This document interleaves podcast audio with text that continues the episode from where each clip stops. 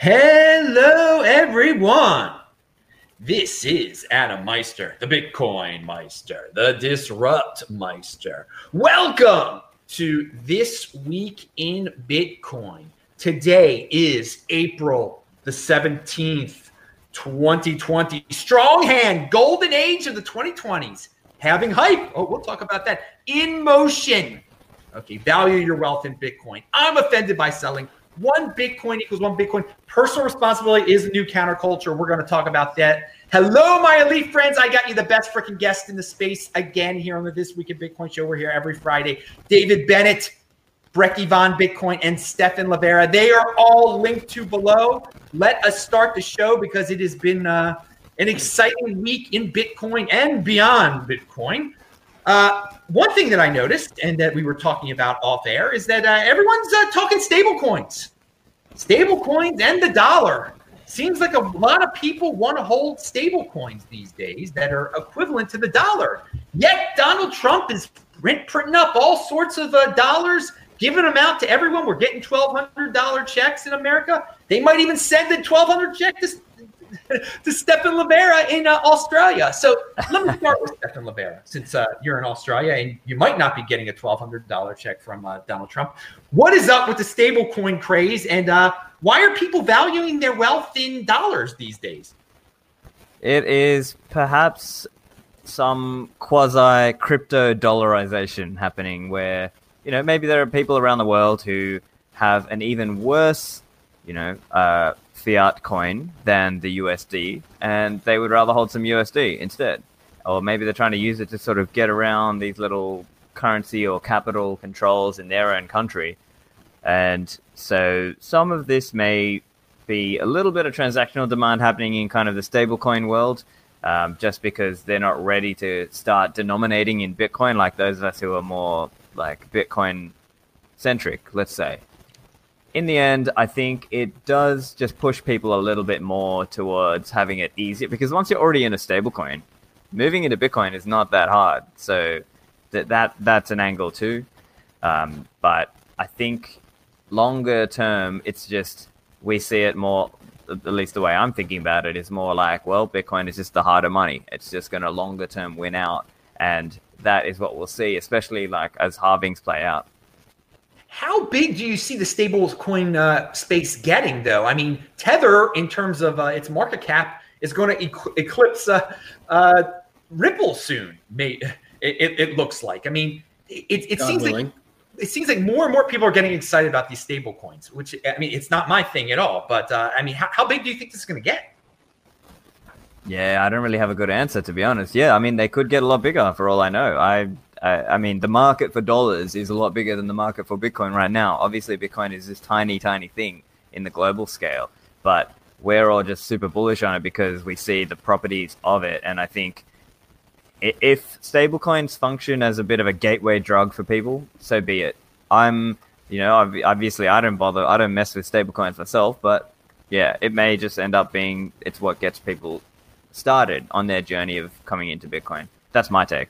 Yeah, I don't mess with them either. Pound that like button, people. Well, it, the stablecoin uh, that, that, we're most familiar with, Tether, it represents the United States dollar. Uh, what's your take on the United States dollar these days?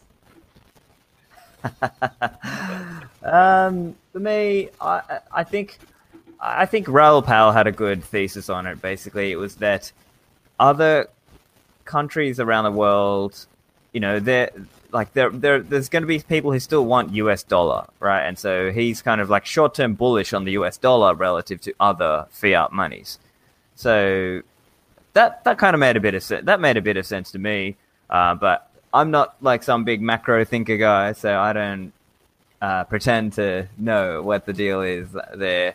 I, I, see it just like a function of time, and we just kind of uh, those of us who are um, who understand that Bitcoin has a certain scarcity and a certain certain qualities to it that can't be replicated, it's just going to win out longer term. All right, well, let's go. Oh, D- David Bennett, you're a macro guy. Uh, what's what's what's your take on the stable coins and the dollar? And, and uh, since a lot of people have been talking about them this week. Yeah, uh, I'm a little lax on that right now. The entire my entire week has basically been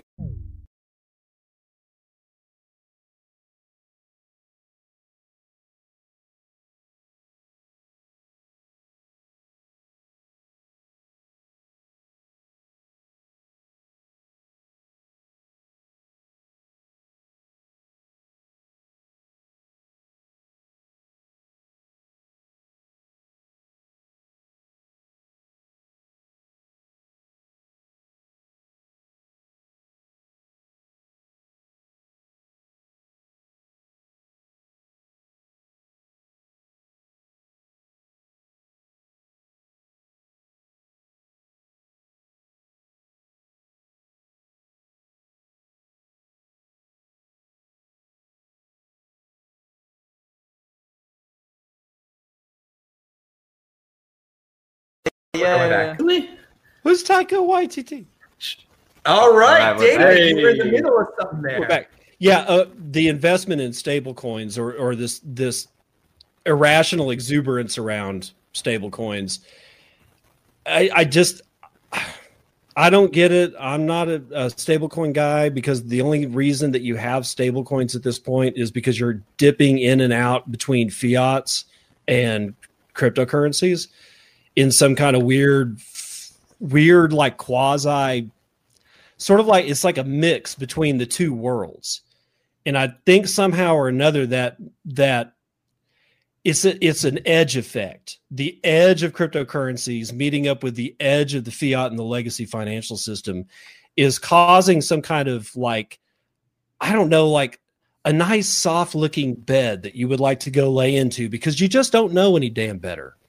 And I think I, honestly I think that's what's going on is that people are like they know something's wrong with legacy fiat. They hear all this stuff about cryptocurrency. And yet the bridge in the middle is this stable coin. Oh this this tether equals a dollar and this thing equals something else. And i think that that's where the exuberance is coming from but i i don't think it ends well. I don't. David, I gotta say, man, I have not heard anyone else say this. You, this is great stuff. It is a mass delusion. Some people just want to get into it for the heck of getting into it, because other people were getting into it. I mean, there, there's some people that obviously use it for trading, but I, I, I think you're, I think you're onto something here. I, Oh. I think it's some weird psychological thing too that, that that's that's pumping up. Now, th- there are plenty of logical reasons too, but I, I, I think there are some people that are just buying it to buy it just for uh, illogical reasons. I'll, t- I'll Uh, take another side of this real quick. Brekkie, were you about to say something? Yeah, I got something. So I don't, you know, caveat: stable coins are not hard sound money, and I don't really use them very often. Actually, I don't. I've never used a stable coin. Um, but I imagine that there are some people who aren't able to get banked and who are using stable coins as the way that they would normally hold dollars anyway. You know, like I got a letter from my bank today about something saying, just telling me about like my account info, and it's like you can withdraw so and so, you know, six times this month or whatever it is. And I'm just and being a Bitcoiner and looking at that now, I'm just like, what? You're telling me what I can do with my money? Like, I was going to use Yeah. a, a curse word. Screw you, you know, like that's that's how, how I felt. And so I think stable coins play a they could play a role for some people where it's a digital version of fiat that isn't controlled by a government, so th- they can't necessarily be told to do, what to do all the time. You know, when they're interacting with the fiat world, the real fiat world, sure, but um, I don't know. I think that maybe that's a use case that why some people might be using them. No, I, I know, and, and that is that is, and uh, it's it's just this week we've we've we've definitely heard a lot about it, and we also heard uh, uh, that that the uh, Libra, Facebook Libra, uh, they've given in to the government. They're not going to be a uh, a basket of uh, coins anymore. It's just it's they're going to be a stable coin depending on what uh, what country they're in. It's it's not going to be permissionless. I mean, this is not a shock to me at all. Uh, do you, Brekkie, do you have any thoughts on Libra? Uh, I try not to. I try not to have any thoughts on Libra whatsoever. Um, it's been said before. I do think it might be a good way to get people into Bitcoin. Um, the end of the day, like you know, everything you described, there's nothing new about it. There's nothing really revolutionary except for the fact that it, you know, it'll be plugged into the Facebook ecosystem, so it has that massive reach. Um, but I don't know. It was the first time we've heard about it in months, and I think it'll be many months before we hear about it again. And who knows if it'll actually any, still even now if it'll go anywhere and gain popularity. I just Okay, so yeah. uh, it was interesting to hear something official about it again, and I I also wonder with you when will be the next time we hear about it? Are they going to get? Is there going to be some Libra momentum again? Uh, who knows? Uh, do you have thoughts on Libra down in Australia, Stephan?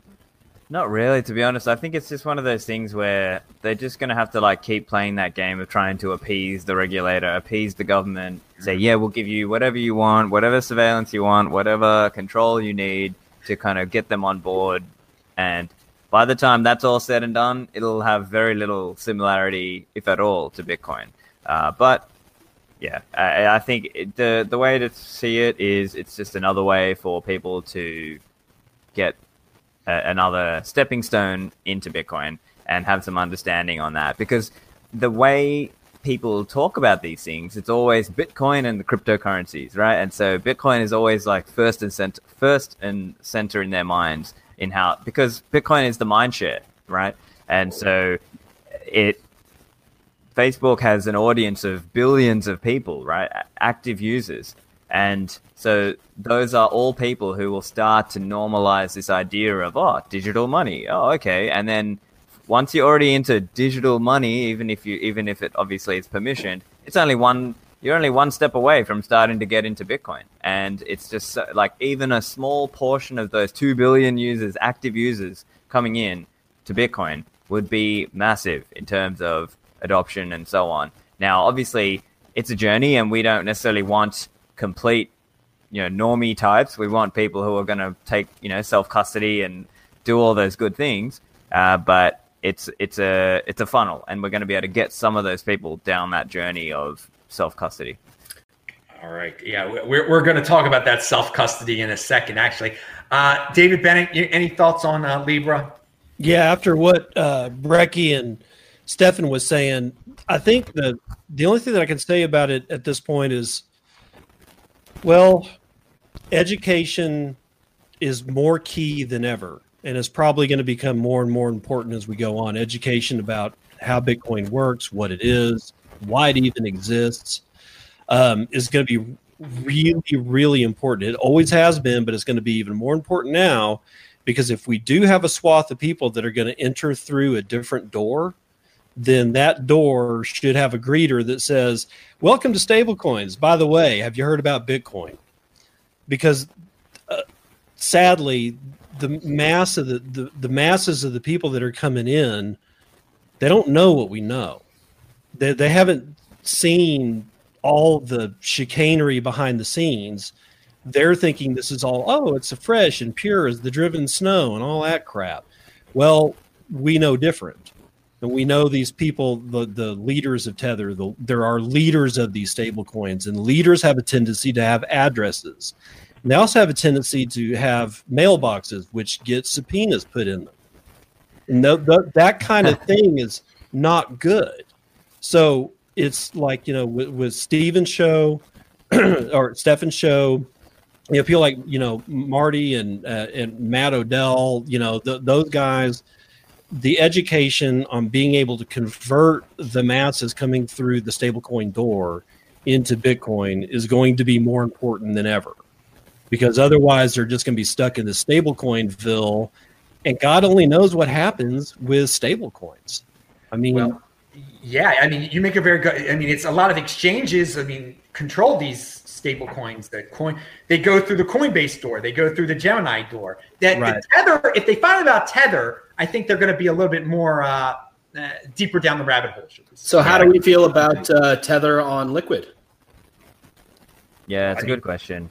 I think it's just one of those things where, again, it's kind of like another door. It's like again that kind of it's like a better door for them to come through because if they're kind of in like that liquid kind of ecosystem, it's kind of part of the Blockstream kind of ecosystem, and then they might be on Blockstream Green, and then they might have a Bitcoin wallet as well. So that's another angle too, right?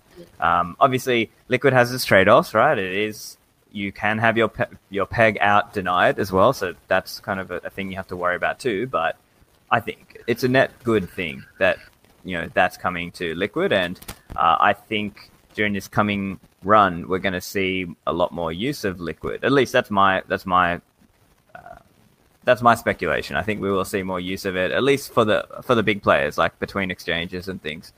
Um, so yeah, and look, ultimately, like ultimately, like even if you kind of zoom out, people will look at the price chart, right? And they will look at the price chart of the stablecoin versus Bitcoin, and it will eventually become very clear to them. Oh wow, they're printing like because obviously all the printing going on, it it's just going to necessitate that stablecoin is going down versus Bitcoin, and that is the thing that will twig the curiosity of the more normie minded person to get into Bitcoin as well.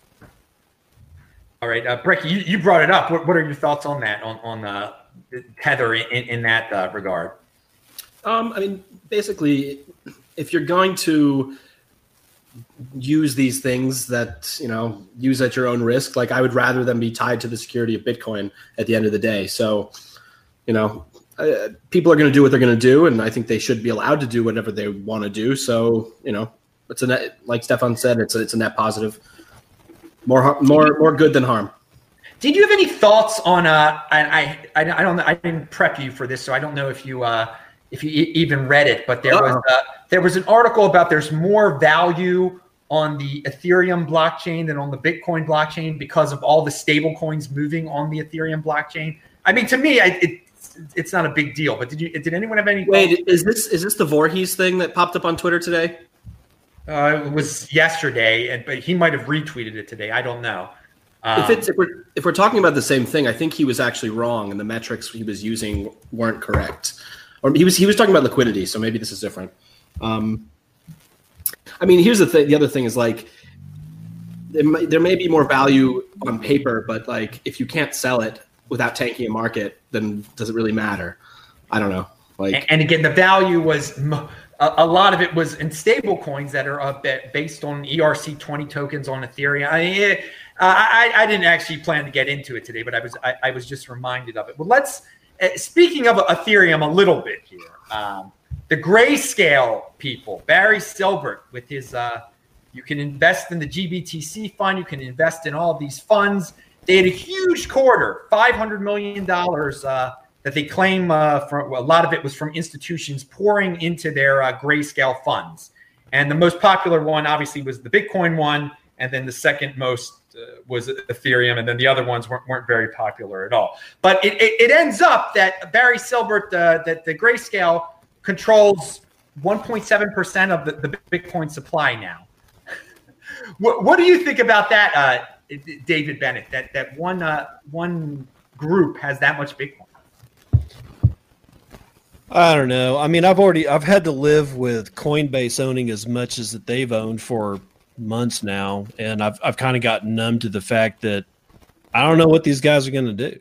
I mean, it, the only thing that at this point, the only thing that would kind of you know mess things up is if they just market sold everything that they had and crashed the price, and then the question becomes, well, why would you do that? So the incentives aren't aligned. So I, I think that they're kind of in a their own little jail. I, I don't want to say jail, but you know what I mean. They're they're unless somebody gets really looped and says, "Hey, let's just market sell all of our stuff," then we've got a problem. But the, I, the chances of any one of these guys doing that, no matter what we think about them, pretty slim. I got to say, I mean, it's like you're you're just to kill the golden goose. And while people have done more stupid things than that before, it's not often. So, although the, I'll just end that by saying I don't like the fact that there's that much Bitcoin in either Coinbase or Grayscale.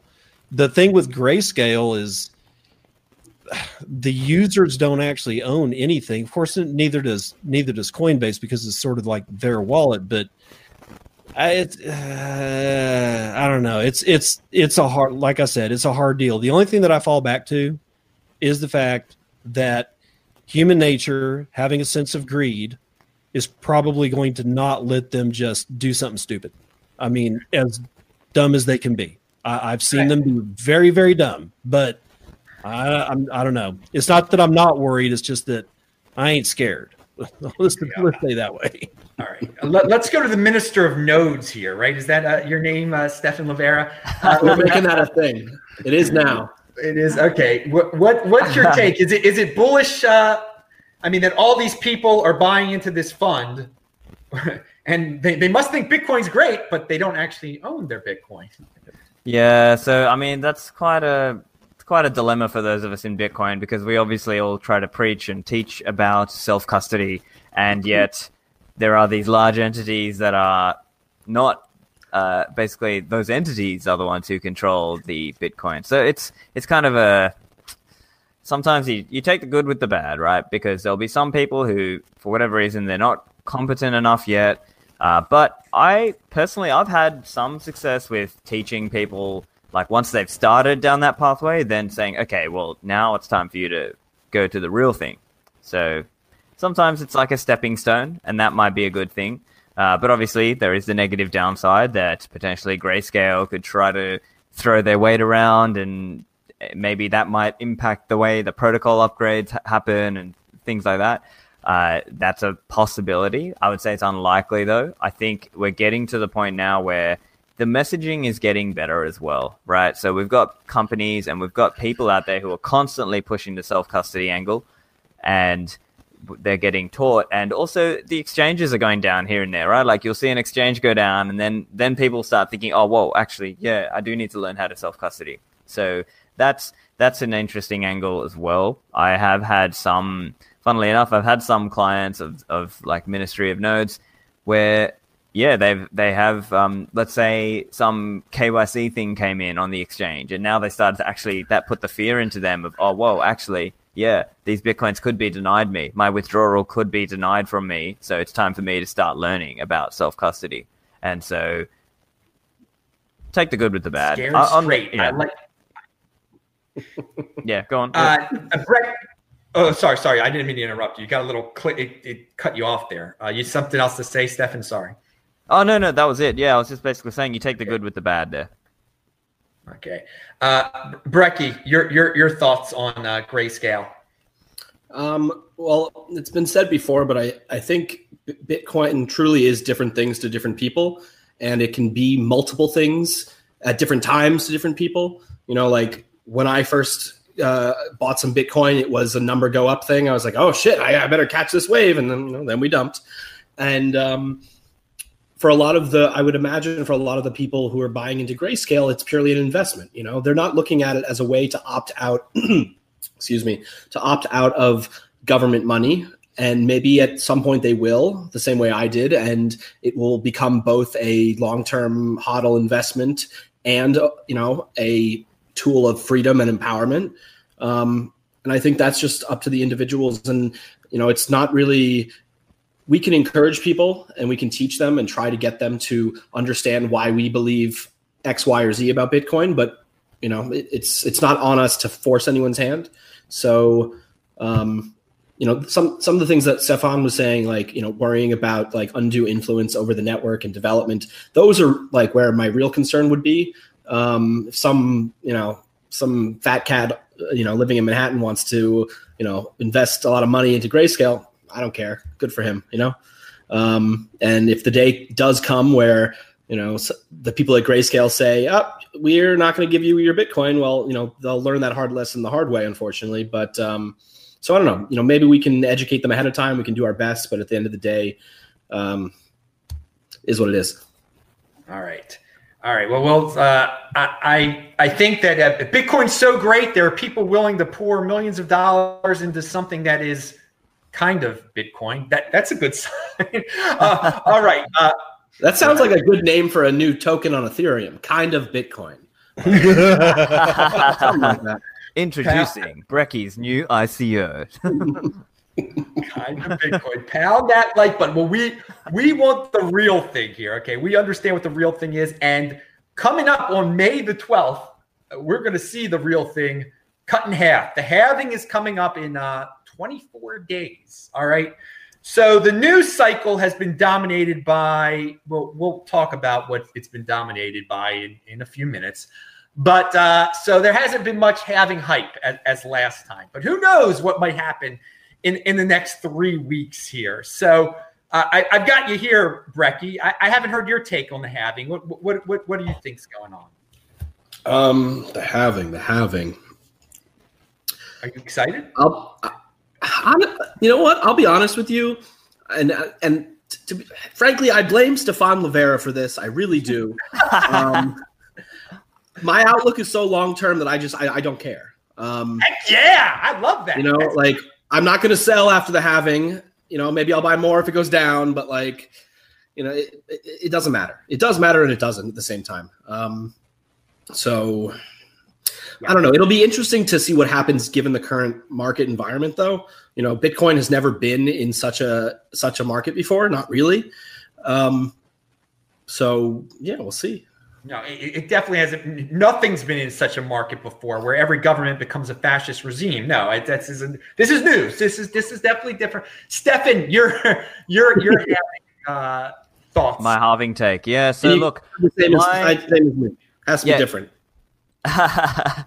look, man. I for me, um, I guess, kind of first level thinking, I would think, uh, like from my, I did an interview with Matt D'Souza from Blockware Mining and in that interview, we spoke a little bit about his mining analysis, right? Because he's connected in with the miners and like he knows really like what are their costs, what are, what are they doing, right? Because that's obviously one of the big impacts. And so his thought was that basically it cleanses out the inefficient miners. And so it will take some time for that miner capitulation story to play out. Now, obviously, it's not all miners because it's really it's more like there are different levels of miners. There's some miners who are mining at a certain cost price, uh, at a certain electricity cost price, and then based on that, the equipment and the mining stuff sort of flows around just like water flows down the mountain, right? So the way he explained it was it might take some time for those inefficient miners to get wiped out, basically. So they will start selling down their treasury of bitcoins that they've been holding. And so the way I'm seeing it is we might see the halving happen, and then we might see a slight dip happen as those miners get washed out. And then potentially towards the end of the year, that's when we start to see the rise happen. And my take is the real kind of proper bull run starts next year, early next year. Um, so that's my guess again, uh, based on you know having those discussions with uh, you know people closer to the mining world. But there is another thesis as well. One thesis could also be that look, some of these miners have leveraged up because there's been all this mining halving hype, and you know it's actually going to dip further than we think it will, and etc. But I think for me, in terms of base case, I'm expecting a slight dip in the price following the halving for like a little bit, and then slow rise uh, through the rest of the year, and then next year is the real crazy bull run. That's my guess. That would be like the last time around. Supply and demand, baby. All right, uh, David Bennett, you're uh, having thoughts. Having thoughts or halving thoughts? Uh, wait, I ha- having for David. Having for David. Okay, um, it's priced in. No, I don't know. I don't know. Um, I I keep thinking about like what what Stephan said the the cleansing of the inefficient miners that's going to happen. That's that's that's not that's not something to be taken lightly. There's going to be a whole lot of people that are going to be wiped out. They're just not going to be able to operate because of two things: their equipment load, what kind of equipment they're running, and what kind of electricity uh, rates that they're paying.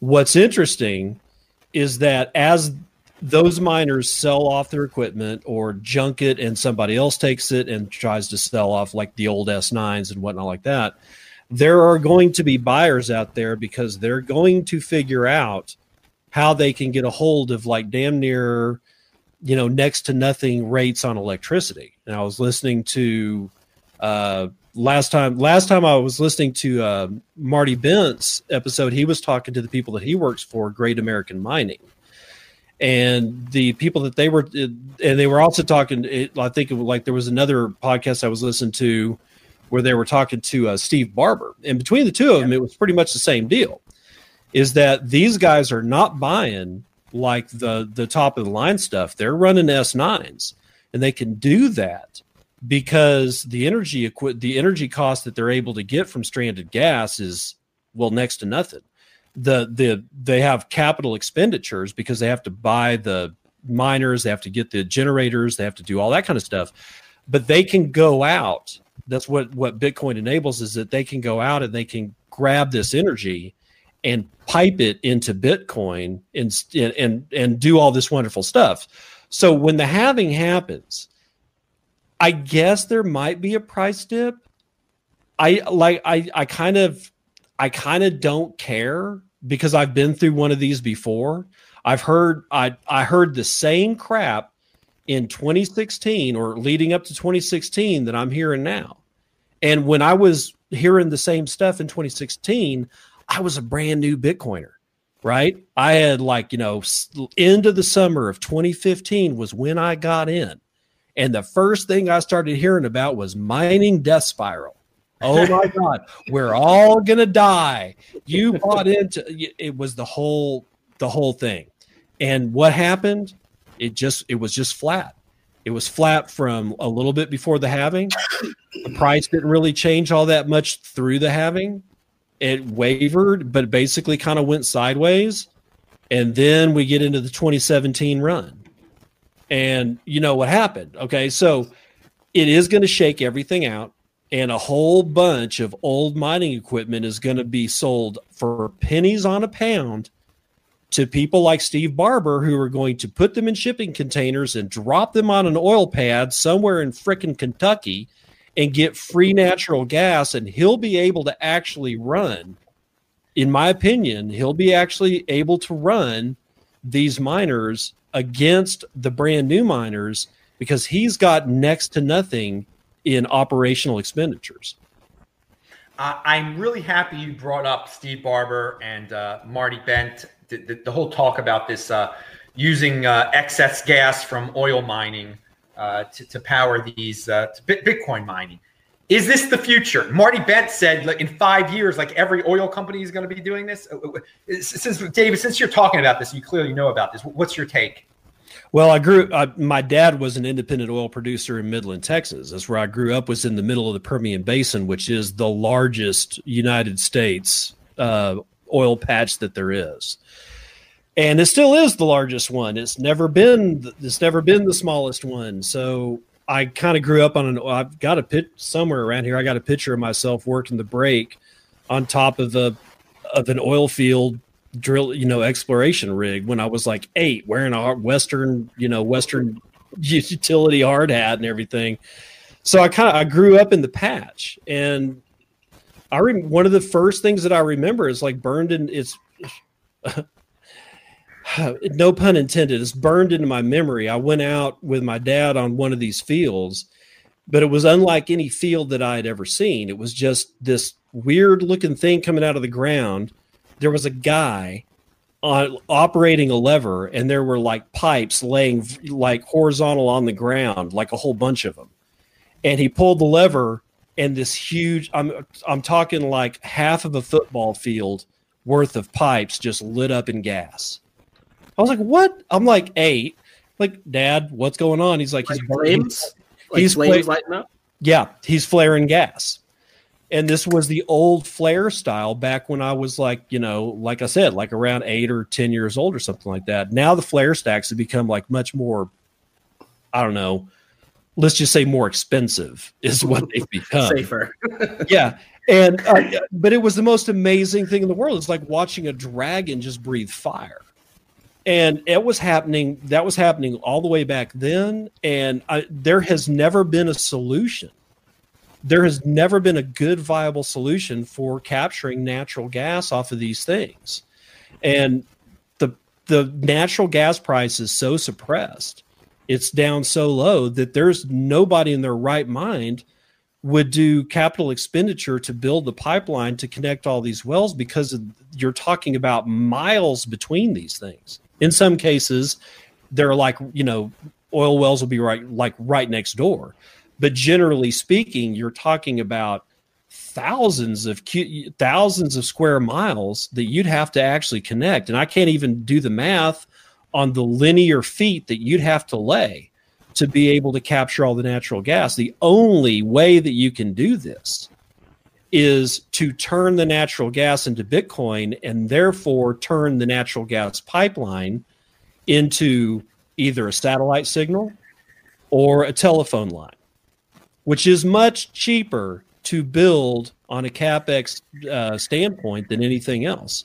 You can just at the wellhead, you can turn the energy into Bitcoin, and because the, these guys in in many states, especially the states that have really bad uh, environmental pressures on them to do such things, these are the guys that will give you the gas for free and if you're getting that amount of energy for free and you're you can generate into the you know hunt like you know sub megawatts to the megawatt range you're going to be able to compete with an with older equipment. And then in the next halving, when the S19s and S17s are like the S9s that we have today, then it's just going to be the same story. So as as the miners, as the the inefficient miners that don't know how to operate their business or have been put in situations that they can't operate their business any longer because of energy charges, then as they liquidate their stocks, is going to be people like Steve Barbour that pick up those stocks for pennies on the pound, throw them in a container, and drop them on an oil pad, and every, and boom. And it's going to be one of the things that stabilizes the oil industry because last I saw, you're looking at $18 a barrel for West Texas Intermediate crude. That was mm-hmm. actually today. When we came into this, what, like coming into this year, we were at 54. And halfway through last year, we were at 75. We are at 18. These guys are going to be chopping their stuff like staff.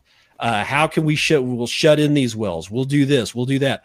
Get anything that they can do to continue to operate throughout this thing. This is a lifeline. It's not the lifeline, but it's a lifeline that at at 18 bucks a barrel, considering how this industry has been run over the last 10 years, they're going to be looking for anything. And they don't care. I mean, uh, like if you've ever been out to an oil field, it's not like next to the next to the rig or the the wellhead is some kind of like paradise that they don't want you to throw like your your own pad down. It's caliche it's crap. I mean, it's like there's nothing there. So it's a why not situation. You're going to end up with a continual stream of old equipment because your gas price or your energy prices are always going to be low.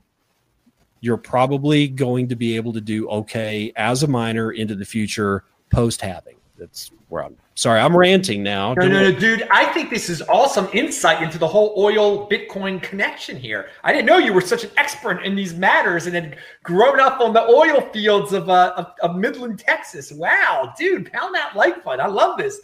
I'm, I'm learning all sorts of stuff. So yeah, you, you're you're on Marty Bent's uh, side of, of the argument here. Five years, it's going to be big. It's going to be big for the oil people.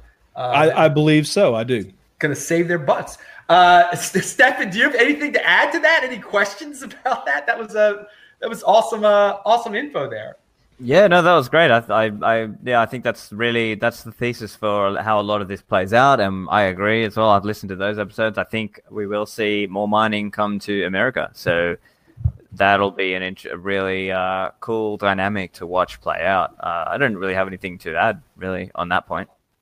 Yeah, we got the he, he's definitely the expert there. Bre- Brekkie, your any thoughts on the oil and uh, Bitcoin connection? You know, that's a really nasty question. Okay, all right. okay, Bitcoin, Bitcoin. That's a horrible Trump impression. Shit. Bitcoin is an is a national security issue for America. All right. Okay, we're gonna mine all the bitcoins. We're gonna have all of them. They're gonna be great. They're gonna be the best bitcoins. They're gonna be better than your bitcoins. Okay. Saudi Arabia, you you better listen. I, know, I got nothing. pound, pound that they, like they won't all be mined in China. China, it's gonna be huge. We're huge. gonna build the biggest Bitcoin miners, S17s. We're gonna do S20s, S21s. we get the co- comedy hour here tonight. Okay, guys. It's Friday, you know. It's, it's uh... Friday, baby. It's Friday. uh, uh, all right. Okay. So we talk about oil. Let's let's get into. uh Well, I- will start this one off with uh Stephan because it's uh it's it's it's Australia. Time to talk a little Australia and virus here. Strong hand, conviction. Have some long term thinking, and get ready for part two of this episode. It'll be coming up in a few hours. So check back here later. See ya.